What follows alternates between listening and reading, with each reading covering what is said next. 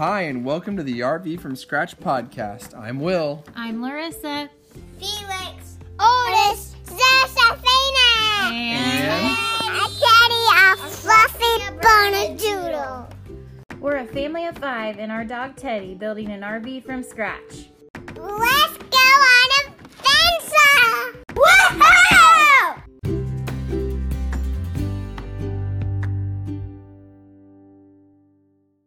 Welcome to episode two. Today we will be talking about what kind of camper we bought and the background on this model. First up, we're going to go over the specs. We did some research online, and according to the title that came with the camper, what we purchased was a 1965 Forester camper. The company uh, shut down in 1985, we discovered. So, um, the company was one of the last small um, trailers to keep their kind of canned ham shape, they call it, um, throughout the 1960s. The company was is from Iowa. We believe that this is probably like a 14 to 16 foot version of the Forester camper. Um, we think it's probably more closer to the 14 footer side. We one of our goals was to find a small camper um, intentionally so that we could fit our family in it, but it could also be towed easily with a small weight capacity um, based on the vehicle that we are going to be using when traveling with it. On the interior of the camper, originally it had a small dinette that converts into a bed, a sink, and an oven stove range with some storage underneath. There's some bunks on one end, a hookup for water, and it has a closet and storage space on the other side of the wall. When we got the camper into our garage, we did a short inventory and we found out all the materials that we had to use for it. So, one of the things we found was there was a lot of wood. Um, the people who had disassembled the camper had kept all of the siding, all of the cabinetry, and of course, in my workshop garage, I have a lot of wood because I enjoy doing woodworking.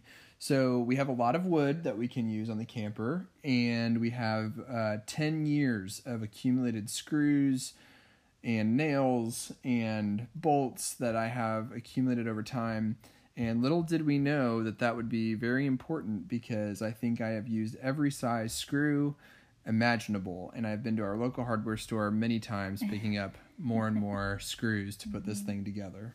And along with it also was all of the cushions, the um, brackets, hardware, the original sink. Another question that we get a lot is you know, you have all this stuff, a garage full of stuff. It's like a real life puzzle. What do you plan on using from it, and what are you getting rid of? So, we are going to use things like the original aluminum skins. We're going to use things like the original windows. Uh, we're actually giving those uh, new life by getting them repaired with a local glass company.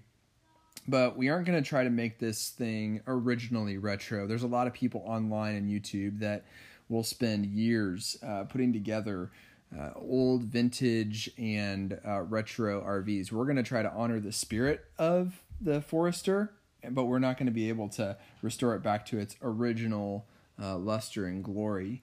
Uh, we are going to have to pay attention to things like uh, the windows and making sure that they're functional for what we need them for, and paying attention to the hail damage and fixing that with our flat hammer. But our goal is to make it functional, have a family of five uh, that we could fit inside of there, but also have it be small enough that we could tow it with the vehicles that we have. So even though we have the original floor plan and we're going to try to honor the spirit of the Forester and make sure it is close to something that resembles the original layout, we are also thinking about doing some really fun add-ons. So some of the ideas we have, of course, uh, adding a bed inside the Forester, which I think I'm going to make myself using some cabinetry skills for our dog Teddy. He is a fluff ball, and as long as we just have a spot where he can be in there with us and having a good time, he really enjoys uh, his bed and his space, and I think that will be fun for him. Uh, some really cool ideas I've seen is adding a bathroom uh, in a 14 foot trailer. I'm not sure how that's going to happen, but it will happen, and that's how we do things: is we make them happen. Uh, with that with that bathroom, uh, we will also yeah at least a toilet exactly uh, for emergencies maybe. And then um, we're also going to add a sink. So I don't know too much about water uh, or electricity, but I will learn and I will make all of those things happen again. So I'm not sure again the plans on them, but these are just ideas right now. Uh, one of the things that I saw on the internet that I thought would be really cool to add to the Forester is a pull-out breakfast bar for when we're camping. We can pull it out. We can cook something on the stove, um, push it back in into storage inside, and then have that available um, you know, that stove available if we need to pull it inside for remove it inside and kind of keep it modular uh, um, if it rains or something like that. I do want to add a canopy. I've seen that be really cool, you know, in the summer out camping with the family and just having some shade. And then something that I am really excited about that I don't know if it's going to work, but based on our ability to use the water, is making some sort of outdoor shower. To have it finished, hopefully by uh, the end of fall. We want to be able to take it out on a trip before winter arrives. From the videos we've watched, some people take eight months to a year to complete it, and that just depends on to what extent they're restoring the camper and how large the camper is. Our goal is to get our camper done in about four months, and you'll have to just keep watching and following along to see if we can meet that deadline. All right, and that concludes the questions for this episode. We have really enjoyed all the fun engagement and questions and comments that everybody's been leaving on the Instagram. We hope you're having fun with us and keep following along. Where can they follow along, Larissa? Our Instagram is at RV underscore from underscore scratch. And also, if you have any fun tips, tricks, or hacks, we're um, eager to hear what you have to say about those as well. Thanks so much for listening, and we will see you next time.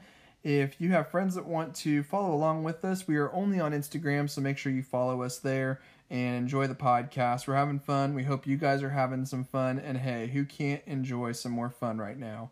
That's it, and we'll see you next time.